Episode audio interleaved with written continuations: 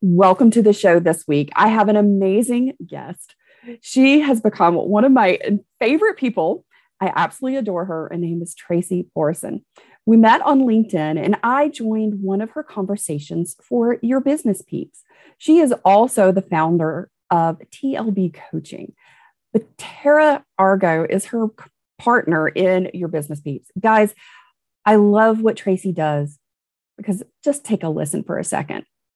This is a quote from her LinkedIn profile. History tells us we can't belong unless we're the same. But what if we could create togetherness based on our uniqueness instead? If that doesn't speak to our world, guys, in the neurodistinct environment and how we are looking to find community and connection in the world, and how we are working so diligently to transform the workforce to be a place that is togetherness based on our uniqueness instead. I couldn't think of any more perfect person to have this conversation with today. Stick around. This month in August, we're celebrating Autistics in the Workforce campaign. This is part of my Neurodistinct Workforce movement. The Neurodrive team is hosting a panel every Thursday and even Friday at the end of the month on the 26th, we'll be having an amazing workshop around recruiting and careers. Make sure you tune in and check out the replays that'll be available through the end of the month for each one of these panels. We're talking all about communication styles between different brains. We're talking about accommodations, preferences, and needs in the workplace. We're also visiting what it means to have culture. What is a company culture, and how do we feel psychologically safe? How do we as companies begin to transition so that we are more inclusive and create psychological safety for all brain types? And then we're looking into well, what are the things that we can do individually as we're going through the recruiting and career change process that many of us do go through within our lifetime, changing jobs, looking for promotions, seeking seeking different positions, maybe within new industries. There's so much to talk about. So be sure you tune in to the Mind Your Autistic Brain events page and not miss one of these upcoming events. Tracy, welcome to the show. I am so excited you are here today. Thank you, Carol Jean. I am equally excited to be here. you and I have had some really fantastic conversations. And oh my gosh, I, I never leave a conversation or a your business peeps networking event or a workshop or a training or a live that you do on LinkedIn that I'm not going, oh my gosh, wow, I feel seen. I feel heard. I feel like I just learned something new about myself. I learned something new about other people. And this has just changed the way that I'm showing up in the world honestly. I have a very big smile on my face. I have a feeling that my face is going to hurt by the end of this interview. this is what we're all about at your business peeps. When, so my co-founder Tara Argo and I, we both equally experienced in our corporate work environments. Just you're just we're there we're there to do things right? We've got a job description we've been contracted to do it but there's no belonging there's no feeling seen and heard. People will like help with like work tasks if they have to but there's not really that level of belonging and feeling right? I think there's a lot of feeling that's missing in the work environment. So that's what we endeavor to create at your business peeps is we welcome everybody by name into a session. And sometimes there's a lot of people, so it takes a minute. um, and, and we give everybody the opportunity to speak to however they're comfortable, right? Sometimes people just chat because that's what they're comfortable with. Sometimes people have a thing that's going on for them and they spend a lot of time talking about it. This is where human relationships are built, not by someone forcing you to do something I think you should do, but by showing up and being you and having conversations and hanging out, being seen. I love that. You know, a couple weeks ago, we had a, a, networking event. It was, you know, late in the evening, and gosh, we had a huge full room that night. And we had an amazing event happen. Um, one of our members got a phone call, and she was offered a position for something she had been interviewing for. And she actually ended up having two offers, which was really exciting But because we had all gotten to know each other we knew her journey and her story and what this meant to her, that when she got that call during that event and we all saw her, you know, and she sort of went off, we were all sort of secretly like sitting there cheering and waiting like with bated breath and when she came back and shared you know and you asked her like okay we we saw the was that the call? Was that the call? And it was like we had the whole room like cheering and and really lifting up and supporting her. And that to me was just such a beautiful experience and really is what authentic connection and community is about. And it's you know showing up as you are and whatever that looks like. And you know you always start the meeting you or tara do and it's like you know hey show up with like your personal brand. Like who are you? Why are you here? What are you what are you wanting to do in the world? You know just that not you know this is what my business does in the usual elevator pitch but it's like show up and just share who you are and, and, why why you're here what's important to you or you know what's on your heart today. And i love it because you know you guys will always throw in sort of a, another little interesting conversation piece. So we had one about travel in that particular meeting and i loved it because you know everybody's sharing like their favorite place to go and what was cool. It was the conversation sort of shifted and it was like some of those future based trips people wanted to take. And so then we had sort of the dreaming aspect of it. And none of that would have happened. And none of that really beautiful connections that happens in those events would have been possible if we'd have shown up with our elevator pitch and our agenda of ticking off some boxes of networking. This is a totally different thing. And what I love about what you do in the world, Tracy, and we're going to get into this because today we're talking about transformations in corporate culture, how we're perceiving ourselves, how others are perceiving themselves. And because one of the things you have this amazing article that you wrote yesterday, and the title is If We Treat Our People Like Robots, Is Digital Transformation Ever Possible? And I love that because, you know, last week you also talked about transformation and just like what that means. But I really want to get into this because we're going to be talking about how, the how of transformation, the how of looking at creating culture within our workforce, which ultimately bleeds over into our life, and our life bleeds over into our work life. And when we try and compartmentalize and separate the two, we are not really in well being with ourselves and other people. So, Tracy, I, I want you to share what transformation is and then what digital transformation is, what the difference is, and sort of why digital transformation, especially today and when we're looking at remote and hybrid work, is really an important aspect to work and life. Mm-hmm. So, to put it simply, a transformation is a culture shift. Whether you're looking at it from like a personal transformation i kind of love to look at our individual personal brands as a culture. Like these are the things we believe we take action based on our values. That is what a culture is. And so we all have that individual culture as well. And so when you look at a transformation it's that we're taking different actions because we believe something different and so not we're just taking different actions because a lot of people do that, right? Someone will tell you to do a thing and you're just like, okay, but I think this is dumb and I don't believe anything different. I'm just doing it because I'm told. Um, happens a lot in the work environment, even to people who like their jobs. so a transformation is that change in belief system. I now believe something different, and therefore I'm going to show up and take different actions that are aligned with the different beliefs that I have. And I believe that in every moment, every conversation with a human, transformation is possible because we can learn something from everybody as long as we're paying attention, as long as we're listening. Um, so, extrapolate that to a digital transformation. It's about changing our relationship with the digital landscape.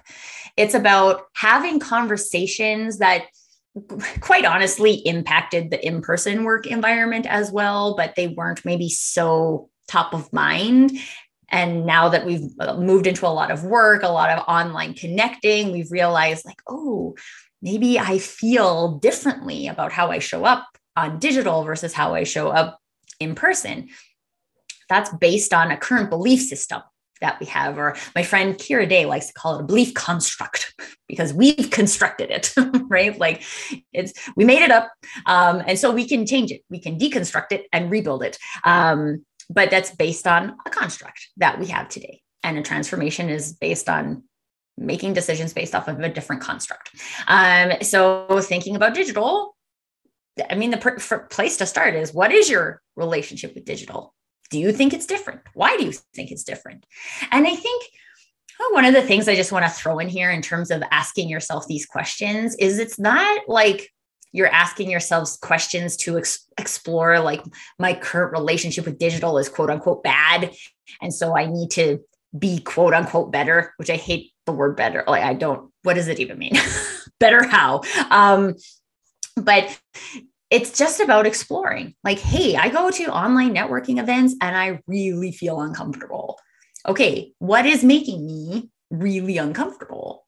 Because Carol Jean, you talked about your business peeps networking. I've been to your business peeps networking. I mean, I did create the community, but it always feels comfortable. That's the point of it is to feel welcoming and comfortable. I've been to a lot of networking events in person and online that do not feel like that. So that's a that's based on an intention. That's based on a belief construct about how it can look to build relationships online. And we challenge people's perspectives a lot in that specific arena.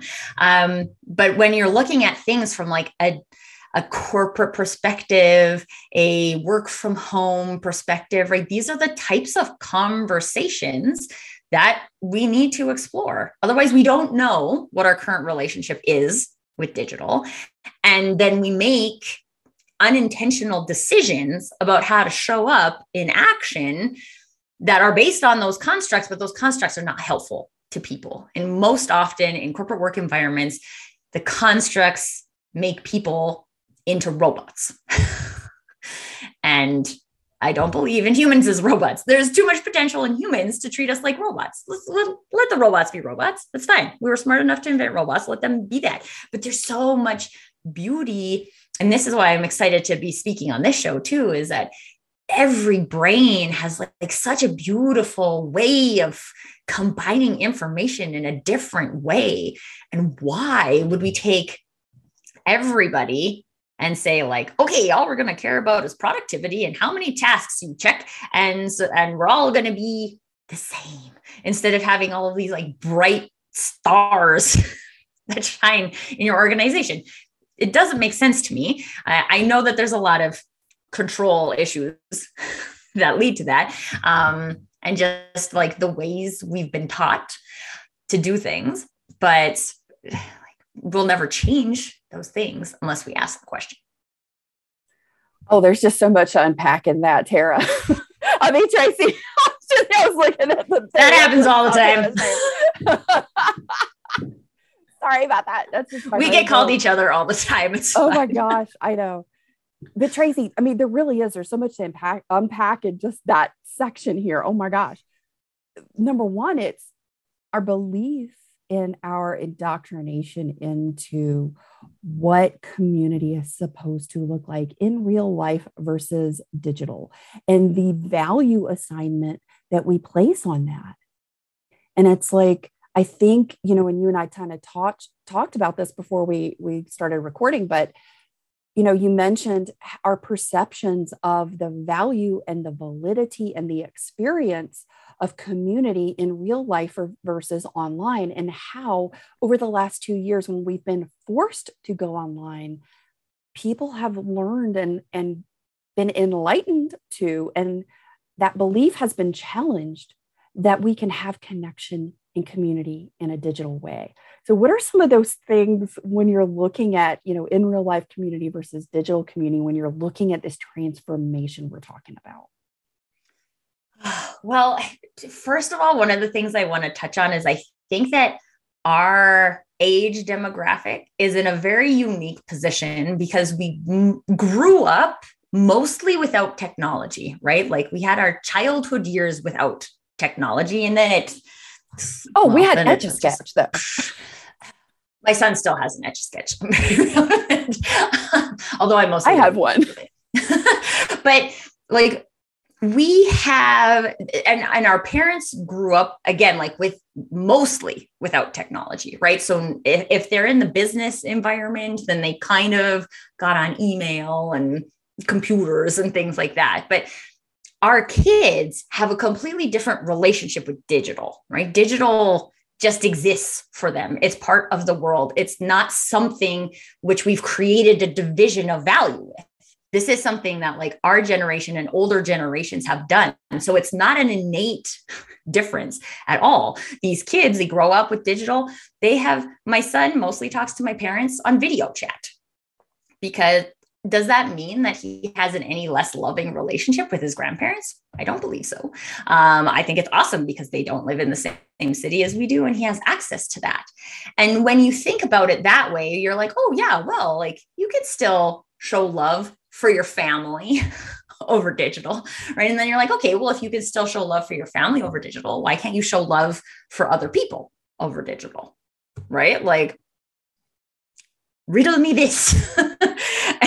and so it, it's it's just about like exploring those things and regardless of what transformation we're talking about another thing that makes transformation possible is curiosity if we're not interested in doing something a different way, if we are too attached to what we believe right now, that we're more afraid of being wrong than of changing our ways to do something different, then we can't. And this is another, this is a human construct as well, right? We're afraid of being wrong one of the things about robots is they're programmed to not be wrong. So they don't have a fear of being wrong. Humans have a fear of being wrong.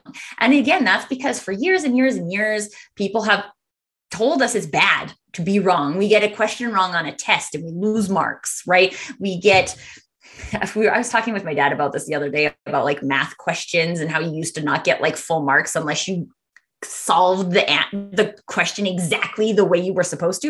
And I was like, what is up with that? Like, what about people whose brains puzzle math together differently and gets to the right? There's very, I, do, I don't know any things in life where there's one way to do a thing. There's just not one way for anything, right? But if we are limiting our thoughts, then we we don't have that ability. So I know I kind of went off on a tangent there, but these are like very critical things to understand in terms of getting into the conversation about okay, well, what are some of the things we can actually do to make a transformation? And all of these things, as, as much as when we talk about digital transformation, I think a lot of people are like, oh, digital transformation, implementing software systems or automation to do a thing, right? Like digital transformation no. A digital transformation doesn't tra- transformation doesn't happen unless the people who use the software or whatever have transformed their relationship with showing up digitally. And so until we have a team meeting we listen to the people we understand their current experience of this and we give them an opportunity to see how it can be different. One of the things that I feel like I do most of the time, I feel like this is pretty much my entire job, is to show people that there's a different way. a different way of thinking, a different way of doing it. Give yourself permission to explore because there isn't just one way. Even if you have, so like, let's just say digital transformation wise, you're, let's just use the networking as the, as an example, right? So, okay, historically, I've done all my networking in person. Now I'm moving to networking online. How do I, so let's even start here. Was I happy? Was I proud of the way I was showing up at in person networking events? Because if you weren't, you shouldn't just duplicate that online. Oh my gosh, how huge is that? Like put the put the pin there for just a second. Guys, this is something that is so important in all things, in all aspects of our life is check in and ask yourself that question. Was I happy? Did I feel comfortable? Did I feel like I was able to show up in a way that was creating value for myself and the people I was engaging with? No matter what that is. And if the answer is no, then that's where we start to really make these transformations and these belief shifts. Because for most of us in late identified autistic ADHD life, we have masked or camouflage. I say I camouflage because I took masking to the professional level, guys, for survival. But we have reached a point where we had never asked ourselves the question How do I feel? Do I like this? Is this enjoyable to me? And in this moment right now, you know, if you are looking for a job, if you are in a job and you have reflected on some of those both digital and in person marketing and networking things that you've done to support your job or to get a job, the question is, how are you showing up and how did it feel and how are other people showing up? Like that, that's huge, Tracy, right there. That's just huge. Well, and, you, and you're exactly right, Carol Jean. We just don't stop and ask ourselves the question. Instead, we think this is the way it's supposed to be done. So there's something wrong with me because I don't feel comfortable doing it that way. And quite honestly, this is a leadership problem right? Like if if the leaders aren't showing up and creating space for you to explore what you want to do and how you want to do it and how you want your career to look and all of these things like what is what is the leadership doing? We have a big problem in leadership right now because for the last 60 years leadership has been about ego and position and control. And that's not real leadership at all and the, our world is full of wonderful leaders, but most of them are not in management roles because they don't want to be, because they don't have the desire to have the ego and control and all of those things. So we have a lot of broken arenas. Politics is very broken um, on that front. Is that there's lots of leaders who really want to go and and support the people and be champions, and they think the political system is poison, so they don't enter it, right? And then you're like, Ugh. anyway, we're not here to talk about politics. But the most important thing about this whole conversation is ADHD brains, right? Tangents. This is what we do. Um, but if coming back to the point here is that society work environments, cultures, ourselves to some degree, we think there's something wrong with us. And therefore, we try to camouflage or we try to mask and make it okay. But it never will feel okay for you. This is the number one thing, this whole thing about imposter syndrome, very big right now. And I just like the thing I always say about that is you'll always feel like an imposter as long as you're trying to be someone else. oh my gosh, yes absolutely 100% yes to that. And you know, I think that sort of brings us back to the the conversation around psychological safety. And I love one of the, the segments that you wrote in your article this week is the more we dehumanize the work environment, the less potential that we have for growth. Like we take that, we remove that from ourselves. You know, you were talking about when we are, are looking at automating and systematizing things from like sort of the, the robot perspective. But it, the the computer program or the automation only functions as well as the programming that's been entered into it and that comes from the human. Mm-hmm. And when the human is not being supported or or felt like they are given the space to be their best creative self at work to do the programming that needs to be done to make this automation work, then they're going to not perform as well as they could. But we also run into the problem of they're not going to be able to grow or see anything. Like when we are being dehumanized and we are, are seen as a number and not a name and not like Carol Jean and you know all of her baggage stuff, but you know it's just there's there's this beautiful thing in knowing who you're working with on a human to human level because then we are we feel less defensive. So when we're talking about psychological safety you know we when we don't feel safe we have got some pretty big freaking barrier walls put up to protect ourselves so that we can survive but when we're in that protective survival mode, we aren't communicating. We're not having conversations. And that is stagnating, the growth potential in our lives, in our companies, in our businesses. And I love that you talk about this.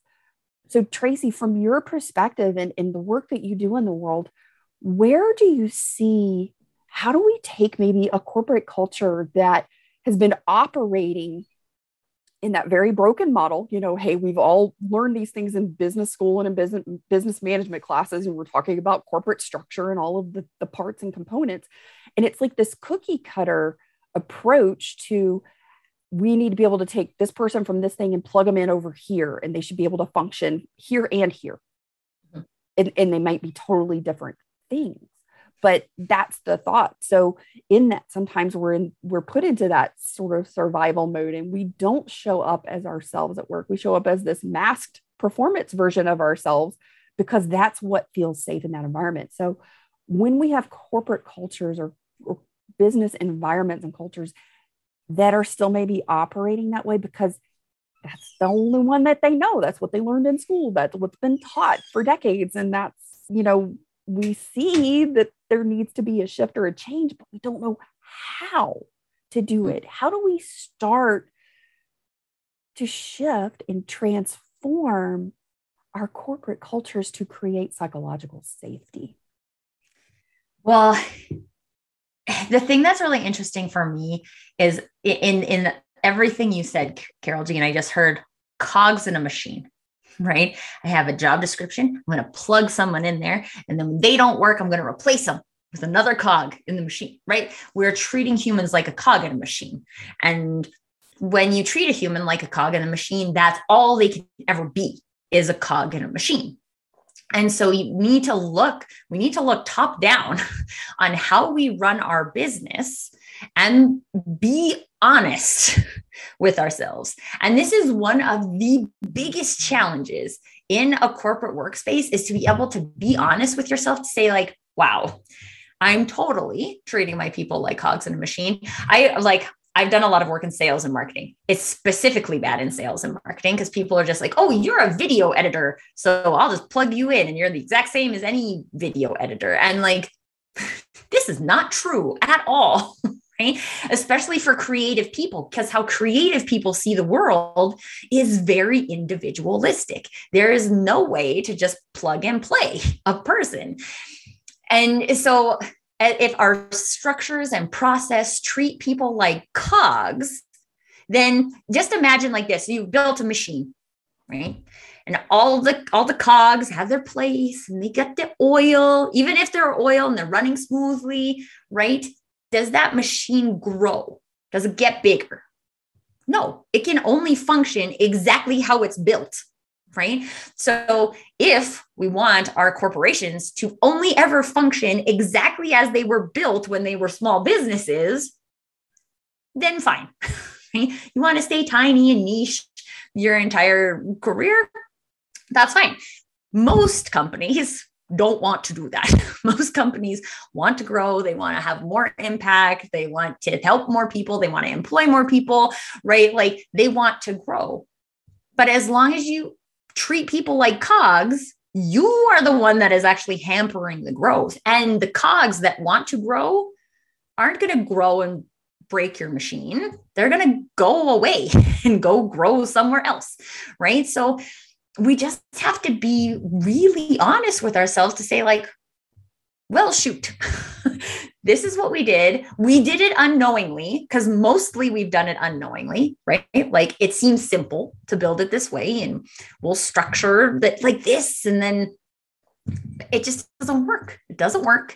And if we want this to work, we want this to grow, we actually, on a values level, do care about our employees. And now we're realizing that we have all these processes, structure in place that actually hinders our employees by being for from being productive from being fulfilled from being a contribution from being creative from being innovative and you'll get entire companies that are like our number one value is innovation except you can't come to the meeting where we generate ideas. well, is that really innovation then? Or is that like some really controlled version? And if you have a really controlled version, why do you have a really controlled version?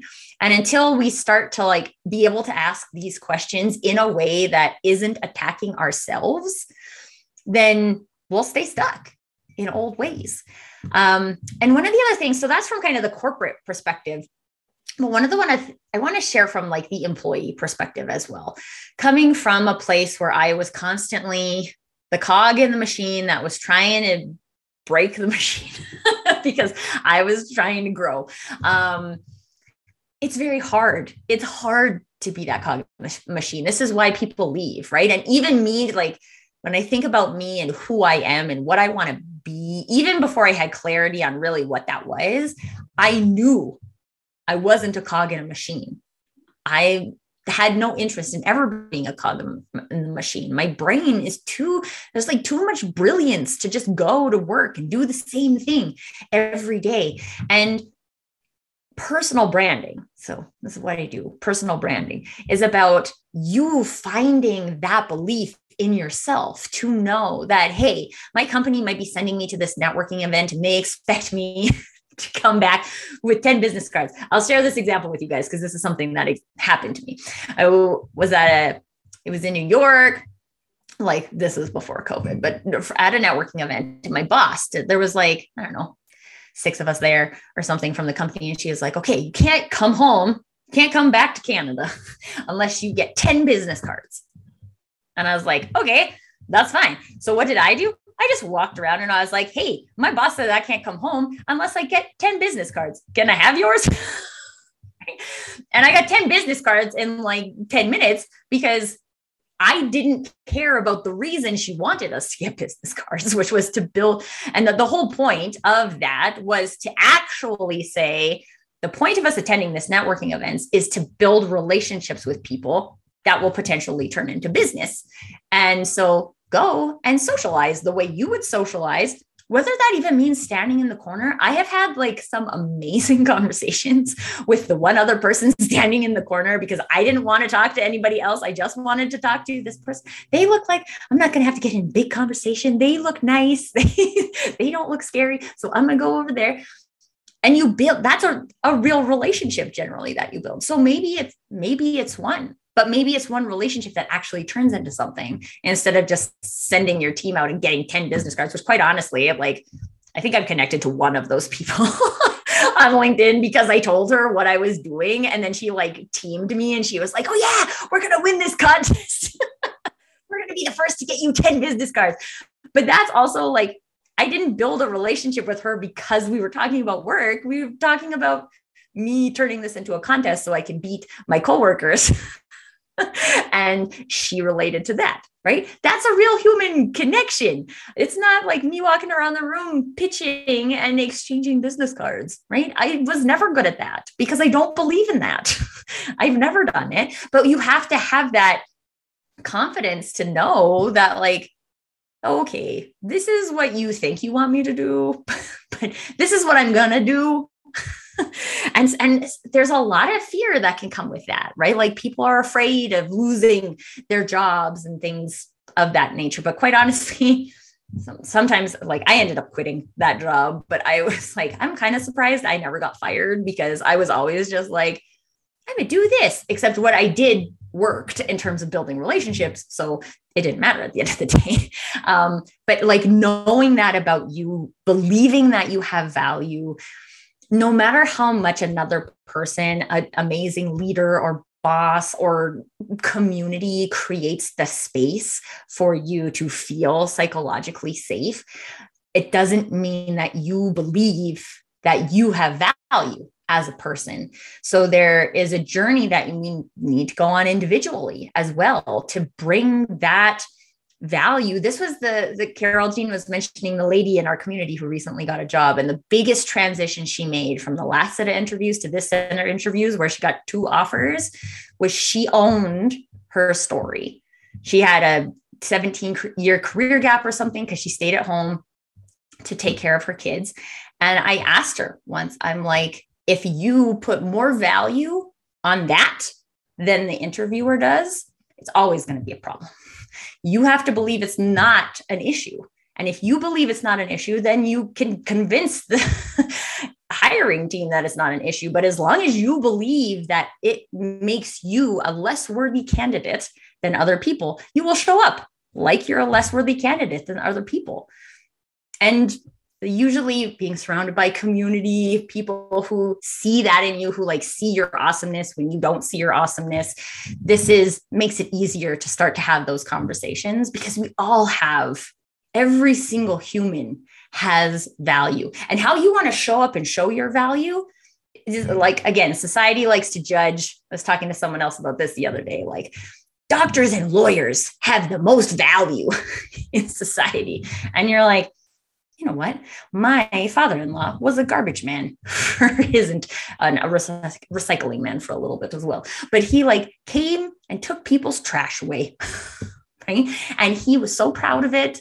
And he collected a bunch of like crazy stuff because the stuff that people throw away sometimes is shocking. Um, but like he is a person to me that has like one of the strongest personal brands I've ever experienced in terms of creating impact for other people. And he was a garbage man. Just because you're a garbage man or a janitor or a teacher or a doctor or a lawyer or a farmer or a personal branding coach or a dancer. My sister's a good, like professional hip hop dancer, right? And you're like, or an artist, right? Like none of these things, society has created this construct of job titles that have more value. Therefore, the people have more value. And as long as, again, we believe that construct, we'll think, well, I'm not as good because I'm not a lawyer. I have a sister who's a lawyer. And I'm just like, I'm not worse than her, not better than her different than her. I had different value to society than her. I wouldn't want to be a lawyer. So God bless the lawyers because I wouldn't want to do that. right? I say God bless the doctors because I can't deal with the sight of blood at all without fainting. And so I couldn't do that. I actually couldn't do that job. So if I hold myself to this level of I'm no good because I wasn't good enough to good enough, air quotes, to be a doctor, that's not a thing that's a societal construct. So we need to start to explore like where are these places where we're feeling like we're not good enough? Why do i feel like i'm not good enough? Because the answer isn't you're not good enough. The answer is someone is creating an environment where you feel that way. Society has taught you that for 40 years or 50 years. It's a that's a hard habit to break right? But when you realize that that doesn't come from you you get to build the construct. You get to decide what is my value as a human. And then once you have that, that your external environment won't be able to treat you like you have no value anymore. Because you'll be like, well, if you don't see my value, then that's your problem.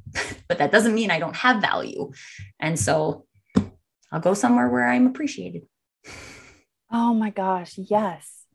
You know, that was, I think, over the last two years, you know, with 40 plus million people leaving their positions in the great resignation, you know, we look at that and 20 to 40% is the estimate, and it's a pretty big range. So I just say, let's just use the 30%. We'll just use the median and this one, right? Are neurodivergent brains when we're looking at that, we have over 4 million people in 2021 who are neurodivergent brains who left a position.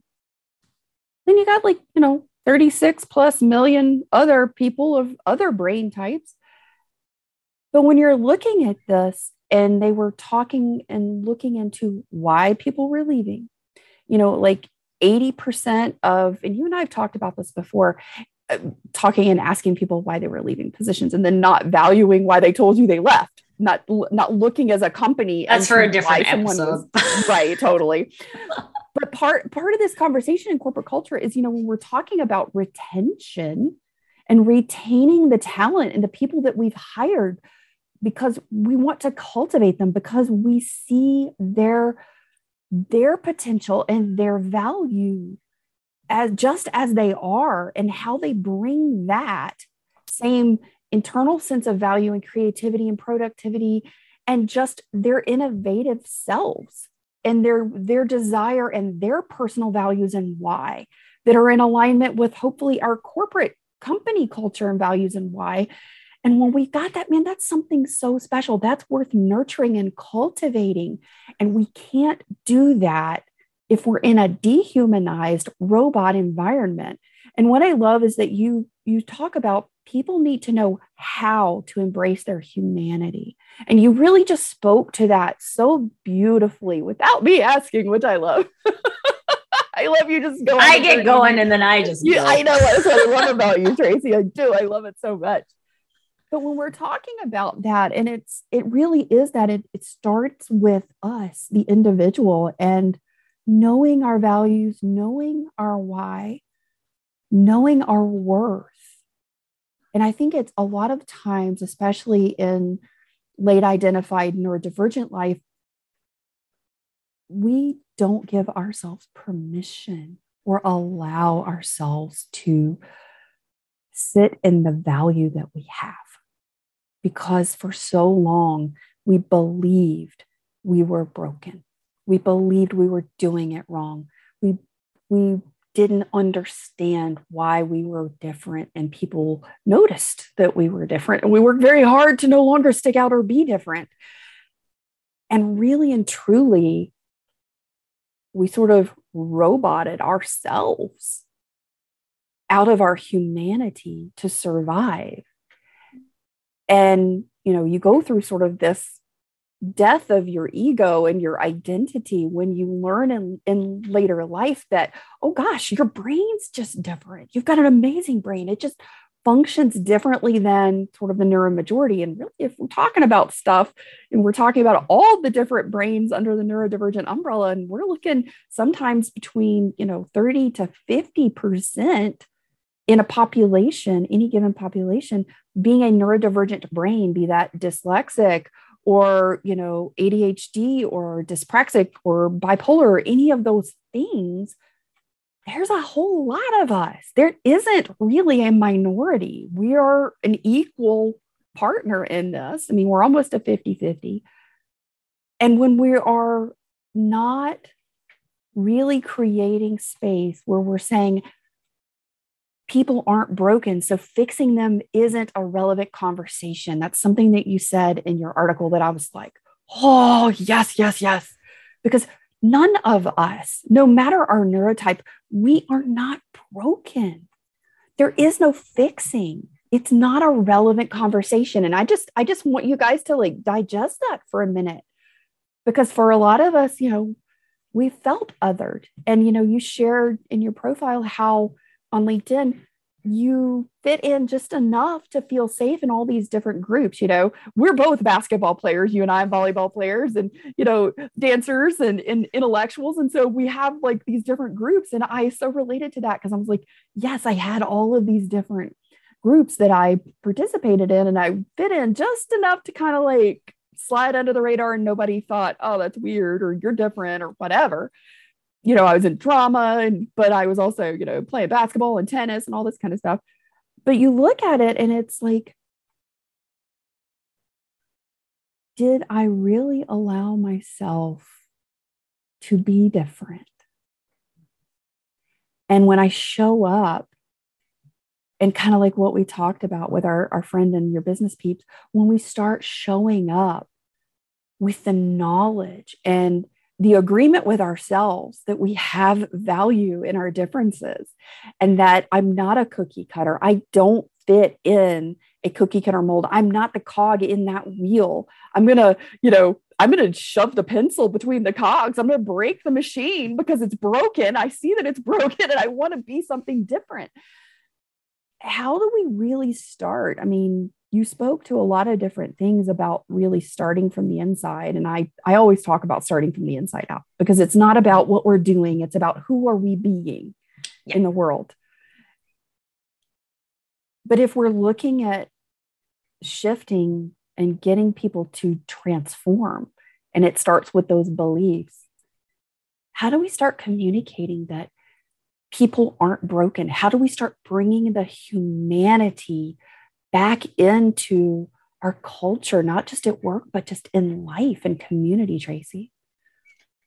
well, this is a very big project, Geraldine, because we we're not showing up that way right now. And if it's there's 8 billion people on the planet and the global culture is influenced by all 8 billion people, there's not one single person who doesn't influence a culture. So whether you're a, a corporate environment or yourself or a community or what have you, every single organism impacts that culture. And so, unless every single organism believes that there's more to be learned through curiosity than there is to be feared being wrong, we will create these limitations on ourselves to go deeper because we need to get curious about ourselves and we need to do it in a way where we don't feel guilty.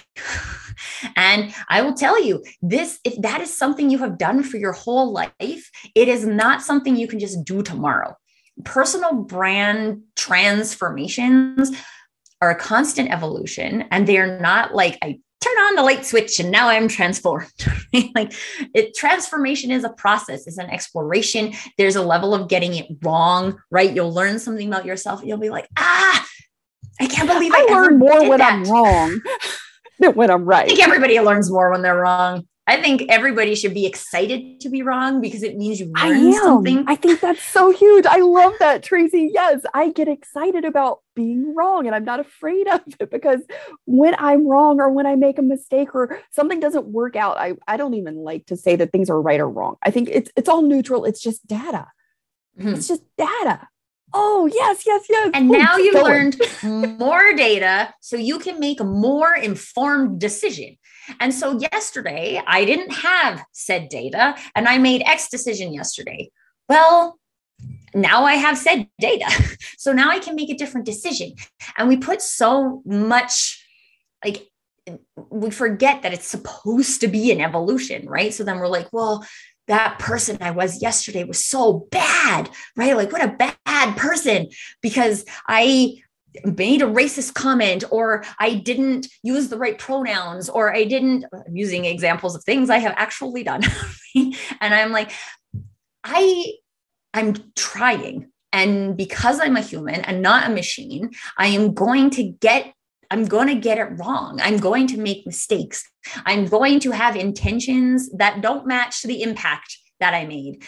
But when I think that means there's something wrong with me, all I do is get into a negative thought pattern about how I'm the worst. And that doesn't help anybody.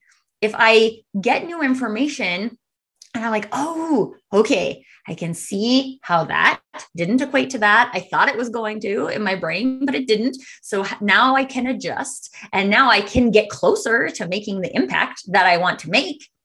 That's growth. This is what we're talking about the whole episode transformation, right? Like, unless we can do that and build on what we already know, we don't have growth. We just have stagnation. And like, I don't know that there's anybody, maybe there's a handful of people, but not many people in the world that would be like, yes, please. I would like for everything forever to stay exactly the same as it is today. right? Like, I I wouldn't vote for that. And I'm kind of a like I fight strongly against the status quo. I always believe if we've decided something is status quo, then there's always something more to be explored. My son watches this TV show called The Numberblocks they're these little numbers that add themselves up and all these things. He's four. Um, and they always are saying there's always more to explore. That you can always get a bigger number if you just add one, right? Facts, facts. and when we incorporate these types of simple concepts into our belief constructs about ourselves, plus one always adds to more. Oh, well, then why wouldn't I want more facts, more knowledge, more connections, more conversations? It always leads to more. It never leads to less. The only thing that leads to less is not opening the door. is actively shutting doors. If you go around actively shutting doors, that is going to lead to best case scenario staying exactly the same. um, but it will not lead to growth. So, whether you're looking for personal growth, professional growth, corporate growth, what have you, that growth potential lives in humans being able to evolve and learn and grow. And if you're not supporting that, and you want to, right? You might listen to this and be like, oh, well, I never noticed all of these things that our corporation or like processes and procedures were doing that was handcuffing the I like to say that we're actively like snuffing out people's candles, right? So, like, you hire me because I'm a beacon of light, and then all of your processes and procedures go around snuffing out candles. Well, is that the point of hiring candles? Well, no, it's not. We didn't realize that our processes were going about snuffing out candles. Okay, great. So, let's create other processes that don't go around snuffing out candles. But as long, as long as you believe that oh, this was the number one thing that I hate actually. If you want to just hire unlit candles because you're just going to go around stuffing them out, that's fine. Just be clear with people in the hiring process. We, you're coming here and we have no intention of lighting your spark. we want you to come and be a cog in the machine. there's probably a lot of people now who won't choose that but at least you're being honest right this was the one thing i appreciated about tesla's announcement is they're like do i agree with most of the things they're expecting of their employees no which means i'm not going to go work there that doesn't mean that's wrong I actually am proud of them for being like, this is what they believe. They don't believe the same thing as me, but they believe it enough to stand up for it and say, this is how we do it here. And if you don't want to do it this way, then go work elsewhere. And that gives people the option to choose that. But if you pretend that you want to ignite candles and then everything in the work environment goes about snuffing them out, then people are like, well, didn't you hire me because you wanted me to come and like shine here with my unique brain and the way unique way I put things together? Like, and, and that's again, that's a corporate culture problem the corporation is going to have to deal with that but you can still know like i'm a candle i'm here to be a candle i want to light people's passion on fire and if i can't do that here then i need to go explore somewhere where i can do that because that's I mean, that's pretty much exactly what happened to me. I have to go explore how I can do that because I can't do it here. And I need to do that. It's part of who I am. And this is the thing, too. I just want to from the neurodiversity perspective, I know we're going long. I get talking about it. And sorry, guys. but um, I've heard so many people, specifically in the job search, who are saying, like, well, I went to the interview and then I stumbled over my answers because I have this or this and that. And what can I do to like fix, fix me, fix, fix the situation? Right. And you're like, the number one thing when we talked about fixing people, fixing people isn't a thing. People are not broken. Machines can be broken. You can fix a machine. People are not broken. People are unique. And if people don't understand your uniqueness, maybe there's something we can do in terms of our confidence in our uniqueness to communicate that better. But there's always going to, there's people who don't understand my uniqueness. There's people who don't understand Carol G's uniqueness and they don't like us and they don't follow us and they don't buy our services and they don't whatever. And that's fine. There will always be people who don't like you. But if we actively go in and we pile all the masks on and then we say like this is me. And then that you don't hire you and then you're like oh what's wrong with me? Well maybe what's wrong with you is you wore all these masks to the interview. Maybe you just needed to show up more like you. And then at least you would know like there's so much effort that goes into pretending right? There's so much mental calories being spent pretending to be someone else. And then we get rejected for that version of us. And that's not the real version of us anyway, but we still take it on as if it's like someone rejecting me. And like, quite honestly, they're rejecting like some acting character I came up with that isn't me. Right. So you don't even know, but we have to be brave enough to say, like, you know what? I, I got rejected from a job once after I, I quit my last job and before I started consulting. And I, when I remember getting the rejection email and just thinking like, what a terrible decision. like you will never find somebody better for this position than me. And if you want to decide to not choose me, then I'm actually kind of glad that you said no because probably wouldn't have got along very well in the organization. And, and this is the thing, right? Like do you believe? Do you believe in yourself? And I will tell you the reason you don't believe in yourself enough right now is because you're not surrounded by enough people who believe in you. And there's just all the societal narrative, and there will always be that. As long as we are all who are listening to this, maybe people are listening to this 100 years from now, who knows? But like today, around the time where we're recording it, I don't know that we'll live to see a society that doesn't have all that societal narrative about what it means to be ADHD or that it's bad to be dyslexic, right? Like that, this is society's words. We can let them be our words or we cannot let them be our words. That's our construct. We get to decide. That's not truth. That is someone's belief construct they are shoving in our face. and we can believe it or we cannot believe it. That's up to you. Oh, that that, my friend, is where the power lies. It's our choice. We can choose to believe someone else's truth, or we can ask ourselves, what is my truth? And just because you believe something or you have ascribed to a truth for yourself today doesn't mean that it's the same one for tomorrow. Because, like you said, we are constantly growing and evolving. And the more we can be open to ourselves and the more self compassion and self love that we extend within our own agency, that translates out into the world. And that's where we start making these really amazing connections. Tracy, thank you so much for being here. Thank you for having this conversation about transformation and the uniqueness of each person and how our shining candle can get snuffed out, but what do we do? And how do we do it? And how do we start bringing back and embracing our humanity and understanding that no one is broken? We're just unique and different. And that that is truly what makes us beautiful. And being a cog in the wheel, you know, I'm all for disrupting the status quo. I am all for it. I am right there with you. So, how can people best connect with you? Um, how can they start learning more about TLB coaching and join us over in your business peeps? Yes. Um, so LinkedIn is where I mostly hang out. I have a live uh, LinkedIn live series I do every week called Conversations, which is just about opening the can of worms on conversations such as this and other conversations that I feel like we need to have that people are not having. Um, so you can come and follow me or connect with me on LinkedIn. I would love to have a coffee chat and learn more about you and your wonderful, unique personal brand because everybody has one. Um, TLB coaching. So I have my website. My website is linked on my LinkedIn page. So again, come find me there. Everything you can find from LinkedIn. Um, I do write a blog um, that is on my website. So that is where you can find a lot of my articles.